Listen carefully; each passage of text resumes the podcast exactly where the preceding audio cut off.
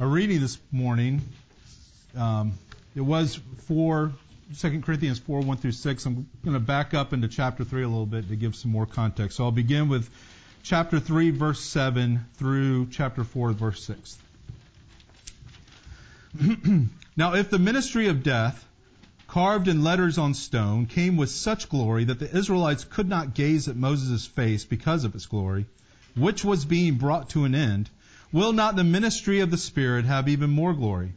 For if there was glory in the ministry of condemnation, the ministry of righteousness must far exceed it in glory. Indeed, in this case, what once had glory had come to have no glory at all because of the glory that surpasses it. For if what was being brought to an end came with glory, much more will what is permanent have glory. Since we have such a hope, we are very bold, not like Moses, who would put a veil over his face so that the Israelites might not gaze at the outcome of what was being brought to an end. But their minds were hardened, for to this day, when they read the Old Covenant, that same veil remains unlifted, because only through Christ is it taken away. Yes, to this day, whenever Moses is read, a veil lies over their hearts. But when one turns to the Lord, that veil is removed. Now the Lord is the Spirit, and where the Spirit of the Lord is, there is freedom. And we all, with unveiled face, beholding the glory of the Lord, are being transformed into the same image from one degree of glory to another. For this comes from the Lord who is the Spirit. Therefore, having this ministry by the mercy of God, we do not lose heart, but we have renounced disgraceful, underhanded ways.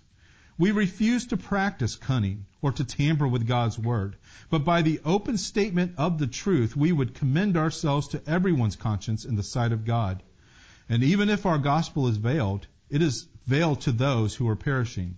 In their case, the God of this world has blinded the minds of the unbelievers to keep them from seeing the light of the gospel of the glory of Christ, who is the image of God.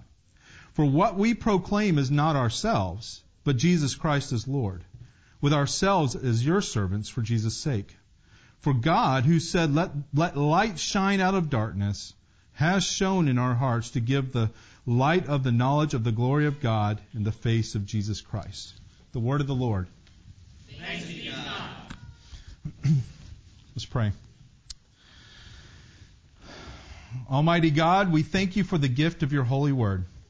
May it be a lamp to our feet, a light to our paths, and strength to our lives as we love and serve others in the power of the Holy Spirit. And in the name of your Son, Jesus Christ our Lord. Amen. Amen. Well, it's great to be here this morning. Be back with y'all. Um, happy New Year. But more importantly, happy eighth day of Christmas. In the secular calendar, today marks a brand new year, a fresh start, a new beginning a chance to accomplish all the things you intended to do last year. However, in the church calendar, we are not celebrating a new year, but are celebrating the movement from Christmas Day, which is the birth of Jesus, to Epiphany, the manifestation of Jesus to the Gentiles. Now, I'm not attacking New Year's as a holiday. It's perfectly fine. If you want to stay up to midnight for fireworks, then go for it. Last night we celebrated with the Europeans around 8 o'clock and then we hit the sack. But have you ever thought about the two holidays and just how they represent two different mindsets on the world? The secular Christians, or the, the secular Christmas, I should say, begins the day after Thanksgiving, Black Friday, the biggest shopping day of the year, kicking off a month of consumer indulgence. Christmas music, Christmas lights, Christmas decorations, Christmas treats, Christmas movies, Christmas sales, Santa, elves, reindeer, Jesus, snowmen, whatever else will appear to appeal to our nostalgia and get us to open our wallets. This builds until Christmas Day, when it climaxes in all the presents, all the meals, all the celebration, and then ends. The music stops, the decorations come down, the wrapping paper is thrown away, everybody's trash cans are overflowing on the side of the street, the bank statements arrive to remind us of how much we spent, and we grudgingly step on the scales to see how much weight we put on over the last month. And then New Year's comes. And rather than simply being just a celebration of a new calendar year, it becomes the promise of a new start, a better year, a chance to not only lose the holiday weight, but to finally get into shape. No, really. This is the year. But again, my point is not to denigrate the Christmas season. With appropriate wisdom and caution, many of these things can be great fun to our celebrations. But notice the movement of the secular Christmas season. It's bombastic, it's blustery, and it's a bit shallow. If the secular calendar was a piece of music, it would be like the pop songs or jingles you hear on the radio. It comes on for two or three minutes, you sing along, you think happy thoughts, and then it's over, and you move on to the next song. The church calendar, though, is like a beautiful symphony. It's one piece with many movements telling a story. The church calendar begins with Advent, about four weeks before Christmas. And it prepares the church for a celebration of the birth of Jesus. Each week focusing on a different aspect of the anticipation of Christ's coming. Christmas Day, however, is only the beginning. The church calendar gives us 12 days of celebrating the light shining into the darkness beginning with the birth of Jesus in the angelic pronouncement to the shepherds in the field, and then culminating in the revelation of Jesus to the wise men from the east. So if the church calendar is like a symphony, we could call this first movement light, or maybe let there be light. Course, it's entirely appropriate that the church year would begin with the revelation of the light, because that is how the Bible begins. And like a good symphony, where the theme that is introduced at the beginning returns throughout the piece in slight variations, light is a motif that builds and builds as the old covenant moves towards the new covenant. Isaiah chapter 9 is a familiar verse for this time of year that expresses what the light ultimately is. The people who walked in darkness have seen a great light. Those who dwelt in a land of deep darkness on them has light shone. And then in verse 6 it says, For to us a child is born, to us a son is given, and the government shall be upon his shoulder, and his name shall be called Wonderful Counselor, Mighty God, Everlasting Father, Prince of Peace. Jesus Christ is the light of the world, and his birth was the beginning of a new creation. God said, Let there be light, and there was light. And that light cried and cooed in his mother's arms on that first Christmas day. That light drew the shepherds to his manger, where they fell down and worshiped. That light troubled Herod and all of Jerusalem with him. And that light caused wise men to leave their home in the far east and make the difficult journey to Bethlehem in order to present the true king with royal gifts. And this final event is commemorated at Epiphany. The textbook definition of epiphany is the sudden manifestation of the essential nature or meaning of something, or an illuminating discovery, realization, or disclosure. So, in other words, to have an epiphany means to have the lights turned on. If you were a cartoon character and you had an epiphany, a light bulb would appear above your head and then click on. In 1857, in the town of Williamsport, Pennsylvania, John Henry Hopkins Jr. wrote and composed what would be the first American Christmas carol to gain widespread popularity. We Three Kings. The refrain of this wonderful hymn emphasizes the light of Christ that drew the wise men to Bethlehem. And it beautifully connects the light to the star that led them on their journey. O star of wonder, star of night, star with royal beauty bright. Westward leading, still proceeding, guide us to thy perfect light. Much debate has been made over the nature of the star. Was it an actual star? Was it a constellation? Was it a miraculous heavenly body that had never existed before nor since?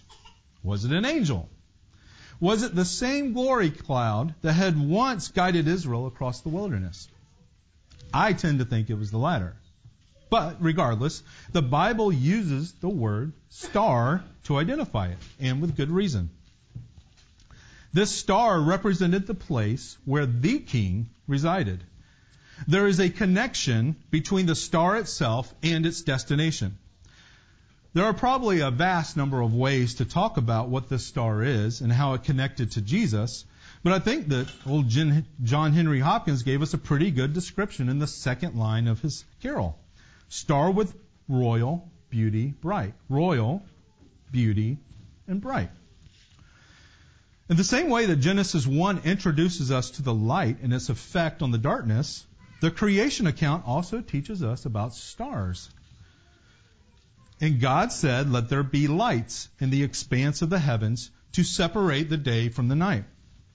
And let them be for signs, and for seasons, and for days and years, and let them be lights in the expanse of the heavens to give light upon the earth. And it was so. And God made the two great lights, the greater light to rule the day, and the lesser light to rule the night, and the stars. And God set them in the expanse of the heavens to give light on the earth to rule over the day and over the night, and to separate the light from the darkness. And God saw that it was good. And there was evening and there was morning, the first, the fourth day. The sun, moon, and stars were created to be signs, to point us towards something else. But to what? Well, our first hint is in this passage. They are created to rule the night and the day. We're told this twice, in fact. If Scripture is merely just trying to convey the existence of these heavenly bodies, then ruling is an odd way to describe them. However, Genesis 1 is introducing a theme that will recur throughout the great story of the Bible. Another note in the grand symphony. We see this in God's covenant with Abraham, when he has promised an offspring that will be like the numerous stars in the sky and will possess the land rule over their enemies, and bless the nations. Later in the story, Joseph has a dream in which the sun, moon, and 11 stars bow down to him. In Isaiah 13, the destruction of Babylon's empire is, destru- is described like this Behold, the day of the Lord comes, cruel with wrath and fierce anger, to make the land a desolation and to, to destroy its sinners from it. For the stars of the heavens and their constellations will not give their light. The sun will be dark at its rising, and the moon will not shed its light. The sun, moon, and stars were created to give light, to separate the day from the night. But remember, this was day three. On day one, a greater light had separated the light from the darkness before the stars even existed. Stars are supposed to rule but they can be snuffed out if they fail to rule righteously. If they refuse to mimic that greater light. Babylon found this out, but this is also true of Israel, as the prophet Jeremiah reminded them. Thus says the Lord, who gives the sun for light by day, and the fixed order of the moon and the stars for light by night, who stirs up the sea so that its waves roar. The Lord of hosts is his name. And if this fixed order departs from before me, declares the Lord, then shall the offspring of Israel cease from being a nation before me forever. And of course, we see this fulfillment in the New Testament. Revelation describes the fall of Jerusalem as the sun became black as sackcloth, the full moon became like blood, and the stars of the sky fell to the earth. This is not a literal event, despite what our dispensational friends tell us. You don't need to keep track of how many blood moons there are in the sky. But it is a sign that God had kept his promise he made through the prophets. Not only in the destruction of nations who refused to honor the true God, but also in the birth of his son, the true Israel, the only one who can rule righteously and then will do so forever. As Isaiah also tells us in chapter 9, of the increase of his government and of peace there will be no end. On the throne of David and over his kingdom, to establish it and uphold it with justice and with righteousness from this time forth and forevermore. This is a good reminder for our political leaders today. They are not the highest authority. There is one to whom they must submit and obey, and they are required to rule righteously and with justice. And it's our job to remind them that the one who gave them authority can take it away. Now, there are various ways that we can remind them of this. But it's also important for us to remember that it's our job to pray for them as well. That they would seek Christ, turn to His Word for guidance in their rule, and then obey it. The Star of Bethlehem then was indeed a royal star. It was a sign that the king had been born. But the star is also beautiful. Now, I probably don't have to spend as much time convincing you of the beauty of Jesus, but I do want to just point out that this beauty is directly tied to the church's worship. Israel's star, or rather her authority to rule, was not tied to her political abilities or any power that she had, but rather to her worship of the one true God. Israel was given possession of the promised land and dominion over her enemies, not so that she could be a political empire like Babylon or Rome, but so that her worship could be the center of the world. Israel was to be a light to the world, a city set on a hill. Her position was such that we, she was to attract the nations to God. Her law was beautiful. Her worship was beautiful. And her treatment of the world should have reflected that beauty. The priestly garments were designed for glory and beauty, the Bible says, representing the worship of Israel.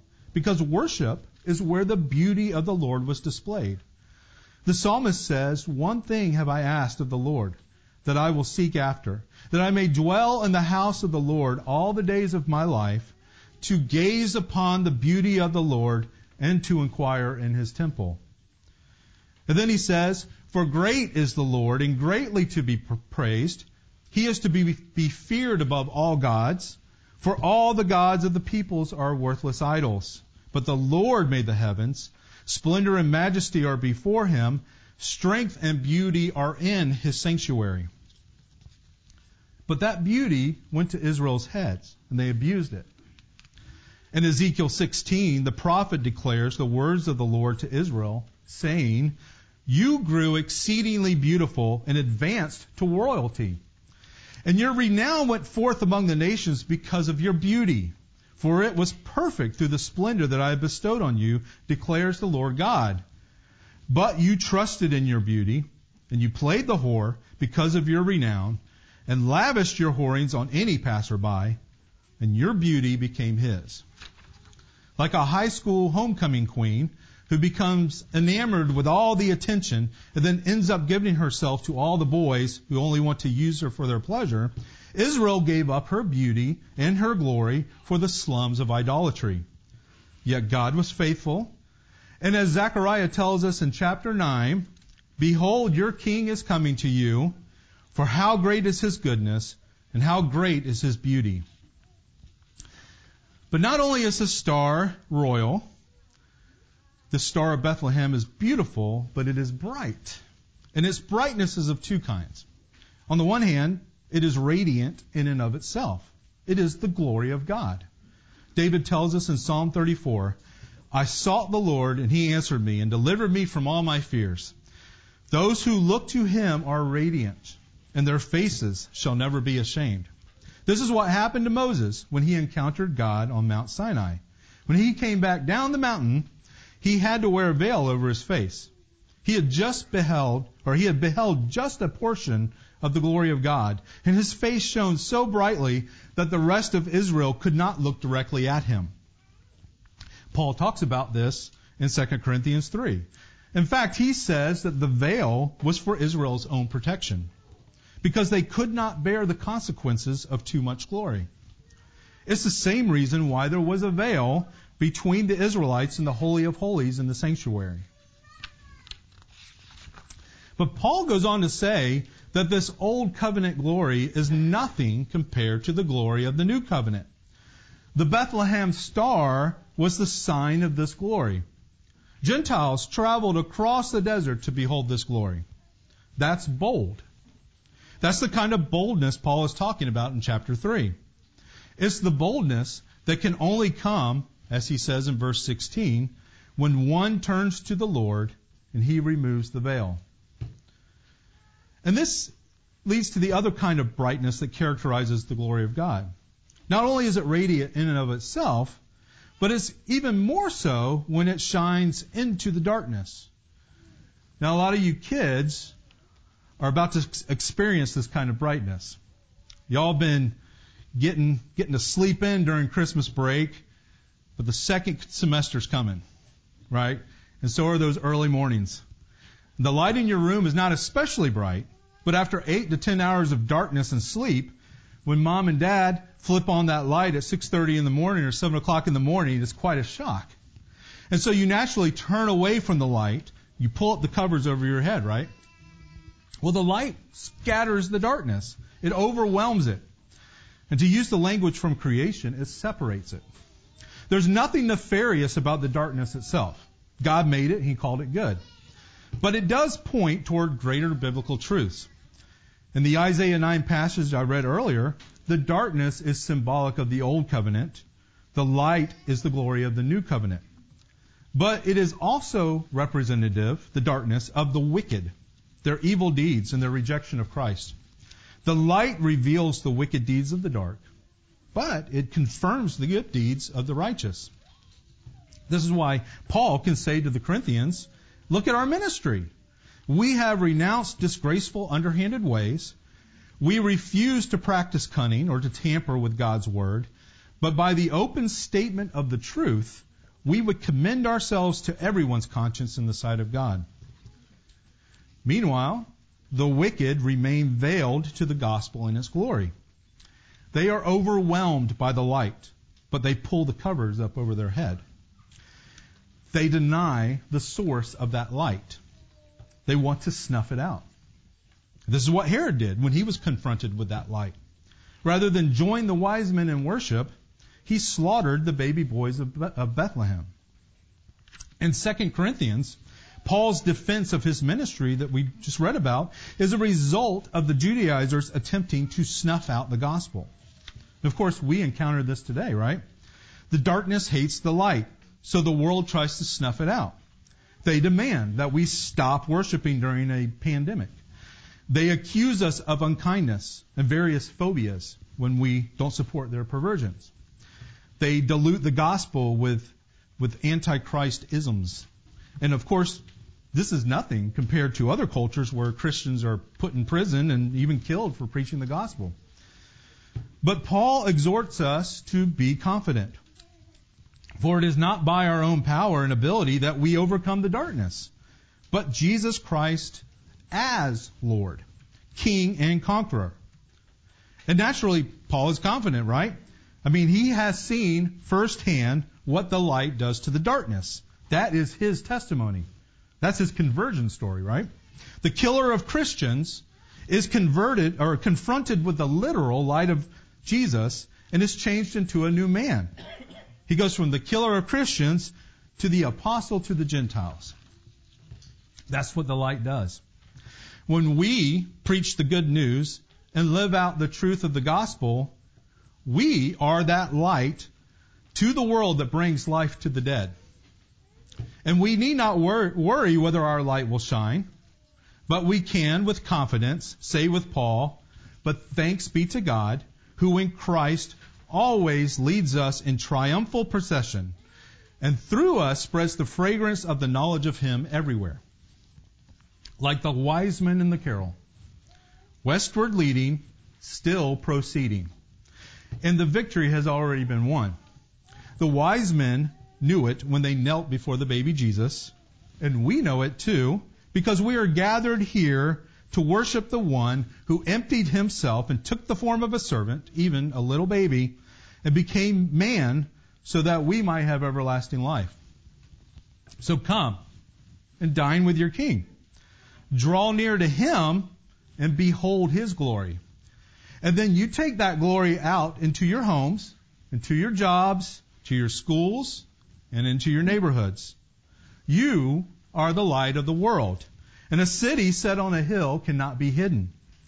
So let your light shine before others, so that they may see your good works and give glory to your Father who is in heaven. In the name of the Father, and the Son, and the Holy Spirit. Amen.